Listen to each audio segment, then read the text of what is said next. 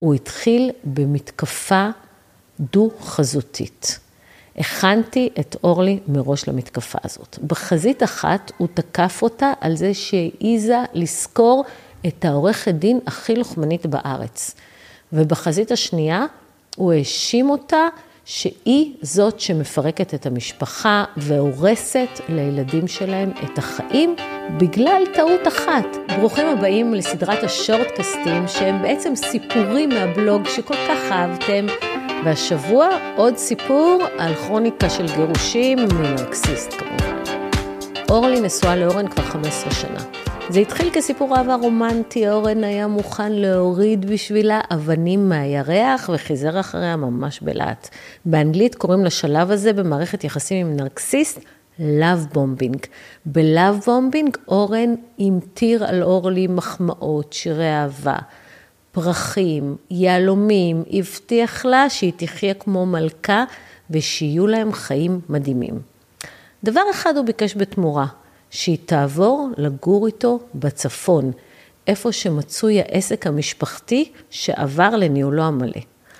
אורלי, שהיא תל אביבית בנשמה, הסכימה למעבר, אבל היה לה קשה עם זה, זאת אומרת, כמעט בעל כורחה היא הסכימה.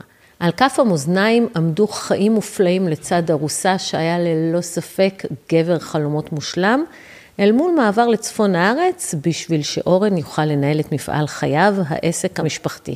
והיא בחרה לעבור. במהלך השנים נולדו להם שלושה בנים, הם בנו בית גדול עם בריכת שחייה, נסעו לחו"ל לא מעט ואפילו רכשו עוד שתי דירות להשקעה.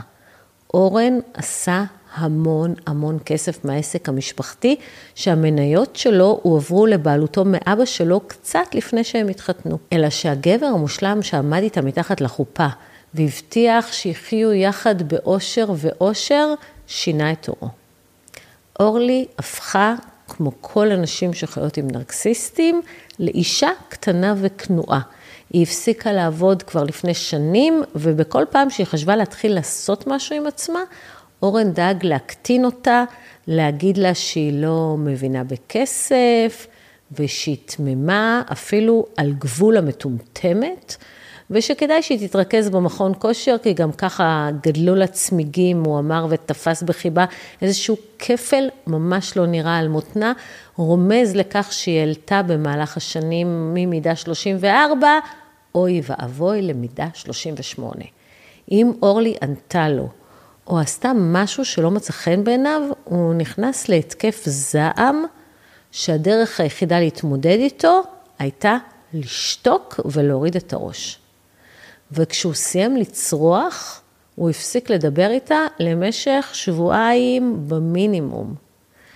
הילדים כבר הכירו את התקופות האלה ולמדו להעביר ביניהם מסרים, ופעם אחת, כשהילדים לא היו בבית, אורן פנה לכלבה ששכבה בכניסה לבית ואמר לה, אה, שומעת לקי? תגידי לה שתהיה בבית בין 9 ל-11, כי צריך להגיע חשמלאי. אורלי כל כך הושפלה ונעלבה מזה שאורן מדבר עם לקי הכלבה ומתעלם ממנה, והחליטה שזהו, היא מתגרשת, אבל תכלס, הוא לא נתן לה ללכת, ושוב שאב אותה אליו בהבטחות ובחיזורים, והשלב הזה שהנרקסיסט לא מאפשר ללכת ממנו, וגם כשאת חצי רגל בחוץ, הוא מצליח לשאוב אותה חזרה לביצה, נקרא באנגלית, אתם בטח כבר יודעים, הוברינג, על שם שואב האבק הידוע, הובר. עד מהרה החיים שבו למסלולם הקודם, שכללו שלל הקטנות והשפלות, יחד עם מתנות והצהרות אהבה ונסיעות לחו"ל, לצד התקפי זעם וטיפולי שתיקה, רכבת ערים. ואורלי הלכה ושקעה בביצת נישואיה לבעלה הנרקסיסט, וגם כשהבליחה אצלה המחשבה על פרידה ממנו, היא התנפצה מהר מאוד על סלע תלותה הכלכלית בו. ואז היא תפסה אותו בוגד בה. כמו ברוב מקרי הבגידות, הוא יצא עם הכלבה, לקי, ושכח את הטלפון הנייד שלו, והודעות בוטות קפצו למסך והעידו שנטלי, המזכירה, מאוד מאוד נהנתה מהביצועים שלו אתמול. אורלי צילמה בטלפון שלה את המסך שלו, כי היא ידעה שאין טעם לנסות ולפתוח את הטלפון שמוגן בסיסמה שהיא ממש לא ידעה אותה. אבל מה שהיא ראתה, הספיק. ההבנה הזאת שהוא בוגד בה עם נטלי המזכירה, גרמה לה לכזאת טלטלה ששלפה אותה מהבוץ התובעני של חיי האמו. והיא החליטה להתגרש, והפעם היא הייתה ממש נחושה. אורן התחנן שהיא תסלח לו, הוא נשבע לה שזה כלום ושום דבר. הוא הודיע שהוא מפטר את נטלי, הוא בכה, מה זה, מירר בבכי, אבל אורלי, היא הייתה מאוד חזקה. היא אטמה את אוזניה. הבגידה באמון הייתה קשה מנשוא, במיוחד אחרי כל מה שעברתי איתו, היא אמרה לי. ההחלטה להתגרש הייתה סופית ונחרצת. אורלי לא שקלה לענות לתחנונים שלו, לא הסכימה בשום אופן לתת הזדמנות נוספת לנישואים או לרחם על שלושת הילדים שלהם. גירושים וכמה שיותר מהר היא רצתה. אלא שהיא רצתה גם לחזור לתל אביב באופן מיידי ועם שלושת הילדים. המעבר לתל אביב היה הדבר הכי חשוב מבחינתה, והוא גם היה הכי קשה משפטית. הכסף פחות עניין אותה, והיא לא ממש התעמקה בעניין הרכושי. הוא ממילא יראה אותם רק בסופי שבוע, כי הוא עובד כל יום עד השעות המאוחרות, וממילא אין לו שום סבלנות אליהם. אני רוצה לגור ליד ההורים שלי ברמת אביב. היא הסבירה והייתה משוכנעת שהרציונל מאחורי הרצונה אז לעבור עם הילדים לתל אביב, יעבוד. עורכת הדין שהתייעצה עימה לפני שהיא נפגשה איתי, המליצה להגיש בקשה למעבר למגורים לתל אביב, וגם לתבוע כתובה בבית הדין הרבני. בגלל שהוא בגד בה עם נטלי, זוכרים? הסכום של הכתובה עמד על משהו כמו 800 אלף שקל, ואורלי הייתה בטוחה שזו אסטרטגיה מצוינת. אני חשבתי אחרת לגמרי. הבגידה לא רלוונטית כאן, ובטח לא הכתובה. שאלתי קצת שאלות סביב הרכוש שיש להם, והבנתי שהעסק של אורן יעמוד במרכז המחלוקת. אורלי בכלל לא העלתה על דעתה שיש לה חלק בעסק הזה, שהמניות שלו הועברו לאורן מאביו לפני שהם התחתנו. ואז הסברתי לה שההשבחה של שווי העסק, מהמועד שהם נישאו לפני 15 שנים, ועד היום, ההשבחה הזאת היא נכס משותף. היא ממש התקשתה להאמין. רק כשהראיתי לה פסק דין שקיבלתי לא מזמן במקרה מאוד מאוד דומה, היא התחילה לחשוב שאולי יש פה באמת עניין. העסק, כך היא הסבירה, מגלגל עשרות מיליוני שקלים בשנה. לפני שנתיים, אורן עמד להכניס משקיע שיקבל 50% מהמניות כנגד 15 מיליון שקלים. אבל העסקה התפוצצה כי אורן חשב שהוא, שהמחיר נמוך מדי, והמשקיע, אה, הוא דרש שהמשקיע יקבל רק 30% מהמניות כנגד 15 מיליון שקל.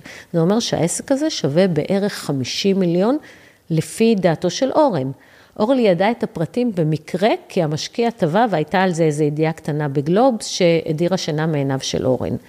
אבל העסק בכלל לא עניין את אורלי, היא הייתה מוכנה לוותר על הכל רק שהוא לא ימנע ממנה לחזור לתל אביב, שהייתה מבחינתה המולדת. שייתן לי את הבית, שייתן לי מיליון שקל, והכי חשוב לעבור בקיץ לתל אביב. לא יכולה לסבול יותר לגור כאן, היא אמרה, ושיישאר כאן עם העסק שלו ועם נטלי. צריך לדעת לנהל משא ומתן עם נרקסיסט, הסברתי לה. ככל שעניין המעבר יהיה מרכזי יותר עבורך, ככה הוא יתעקש לא לתת לך את מה שאת רוצה. המשא ומתן צריך להתמקד רק בדבר אחד, בהשבחת שווי העסק. להערכתי, את תוכלי לקבל עבור חלקך בעסק סכום שנע בין חמישה לשמונה מיליון שקלים נטו, ככה שזה העניין העיקרי ביניכם וממש לא המעבר לתל אביב. אני מעריכה שכנגד פשרה על גובה הסכום, הוא יסכים גם למעבר, במיוחד אם הוא יחשוב שהעניין העיקרי שלך הוא העסק ולא המעבר. ניסיתי קצת ללמד אותה שיעור באסטרטגיה של משא ומתן עם נרקסיסט. אבל אורלי הקשיבה והלכה. אחרי שבוע היא חזרה עם אבא שלה. אבא שלה רואה חשבון, ותיק ומנוסה, והיא סיפרה לו על שתי ההמלצות המנוגדות. אה, ההמלצה שלי וההמלצה של העורכת דין הקודמת, והיא אמרה, אני מעדיפה את ההמלצה של העורכת דין הראשונה, אבל היא ביקשה גם לדעת מה דעתו, והוא נזף בה. את לא מבינה לא בכסף ולא במשא ומתן, כדאי שתתני למי שמבין לעשות את העבודה. הוא הקטין אותה וסיפק אה, הצצה למאחורי הקלעים של הבחירה שלה להינשא לנרקסיסט. היה לה אבא כזה, מורגלת לציית. היא הקשיבה לאבא שלה, שאפילו אמר לה שהוא ישלם עבורה את שכר הטרחה, אבל רק בתנאי שהיא תקשיב לי. ברגע שהגשנו בקשה ליישוב סכסוך ושלחנו לאורן מכתב הזמנה למשא ומתן, הוא התחיל במתקפה דו-חזותית. הכנתי את אורלי מראש למתקפה הזאת. בחזית אחת הוא תקף אותה על זה שהעיזה לזכור את העורכת דין הכי לוחמנית בארץ. ובחזית השנייה הוא האשים אותה שהיא זאת שמפרקת את המשפחה והורסת לילדים שלהם את החיים בגלל טעות אחת. ובכלל, היא בחיים לא תמצא גבר כמוהו. ככה הוא פשוט לא הפסיק להגיד לה. בתחילת הפגישה אורן ביקש לדבר אה, ראשון, והוא נאם ארוכות על כמה הוא רוצה לשמור על המשפחה ולא לפרק. הוא הודה שהוא עשה טעויות, הוא ביקש מאורלי הזדמנות לתקן. אמרתי לו, תקשיב, זה לא על הפרק, ואנחנו עכשיו במשא ומתן על גירושים, ואז הוא כעס, והוא דבר ש... דרש שאורלי תגיד את זה בעצמה. והיא נשמה עמוק ואמרה, כן, אורן, אני רוצה להתגרש. בחושיו המחודדים, אורן קלט שהיא לא תרצה להישאר בצפון, והוא אמר לה שתיקח בחשבון שמבחינתו הילדים יהיו איתו חצי מהזמן. אני רציתי להוריד אותו מהעניין הזה, ואמרתי לו, תקשיב, מבחינתנו לא תהיה בעיה. אמרתי לו שאני אמליץ לאורלי להסכים לחלוקה שוויונית של זמני השהות עם הילדים, ולכן אין מקום כרגע לעסוק בזה. עוד הוספתי שלא נוכל להתקדם בלי להבין את המספרים, ולכן כדאי שנמנה שמאי להעריך את שווי הנכסים שלהם, ורואה חשבון להעריך את כל שאר העניינים, כולל שווי העסק. את העסק אני קיבלתי מאבא שלי עוד לפני הנישואים, הוא אמר לי בעצבים, הוא לא חלק מהחוש המשותף, ואם את רוצה את שווי העסק, אנחנו ניפגש בבית משפט, והוא יצא מהמשרד בטריקת דלת. אורני נלחצה, ואני הנחתי יד על, על היד שלה וסימנתי לה להירגע. אם זה מה שאתה רוצה, בסדר. אמרתי לעורך דין שלו שיצא אחריו ככה קצת נבוך אה, מהמשרד. אחרי כמה ימים הגשנו בקשה לצו מניעה שאוסר על אורן לבצע שינויים בעסק, ובבקשה ציינו שהמניות ניתנו לאורן במתנה לפני הנישואים, אבל הוא השקיע כל כך הרבה בעסק שהיה מפעל חייו, וההשקעה הזאת הביאה להשבחה, ככה שמאז הנישואים עלה שוויו פי כמה וכמה, וההשבחה הזאת היא רכוש משותף. כנספחים לבקשה צירפנו את הכתבה בגלובס על המשקיע שטבע את אורן, ופסקי דין שתומכים בטענה הזאת, וקיבלנו צו מניעה. אורן, באמצעות בא כוחו כמובן, נלחם בשביל לבטל את צו המניעה, אבל שום דבר לא עזר לו. בהחלטה מאוד מנומקת, הרשמת דחתה את הבקשה וחייבה את אורן בהוצאות משפט לטובת אורלי, והוא הבין שהוא בבעיה. בשלב הזה אני יצרתי שוב פעם קשר עם העורך דין שלו ואמרתי לו בוא נחזור למשא ומתן ורמזתי לו שאנחנו נספיק, נסכים להתפשר במסגרת אה, הסכם על גובה התשלום בגין שווי העסק. הפעם הוא כבר הסכין לבחון את השווי. הוא ניהל משא ומתן ממקום אחר לגמרי. במשך חודשים הוא עשה הכל בשביל לעכב את המשא ומתן, והוא לא רצה למסור מסמכים, עד שהודעתי שהזמן נגמר, וזהו, אנחנו עומדים להגיש תביעה. רק אז ההסכם נחתם. והשבוע סידרנו גט. אורלי קיבלה הרבה מיליונים, וסכום חודשי קבוע למשך למעלה מעשר שנים, ובקיץ היא תעבור לדופלקס שהיא רכשה לעצמה בתל אביב, והיא כבר התחילה לעבוד על העסק החדש שלה בתחום הפקת אירועים. תאכלו לה בהצלחה. תודה שהאזנתם לשורטקאסט, אם מצאתם ערך או סתם היה לכם ממש מעניין, אני אשמח אם תעבירו אותו למישהו שיהנה ממנו גם. תודה.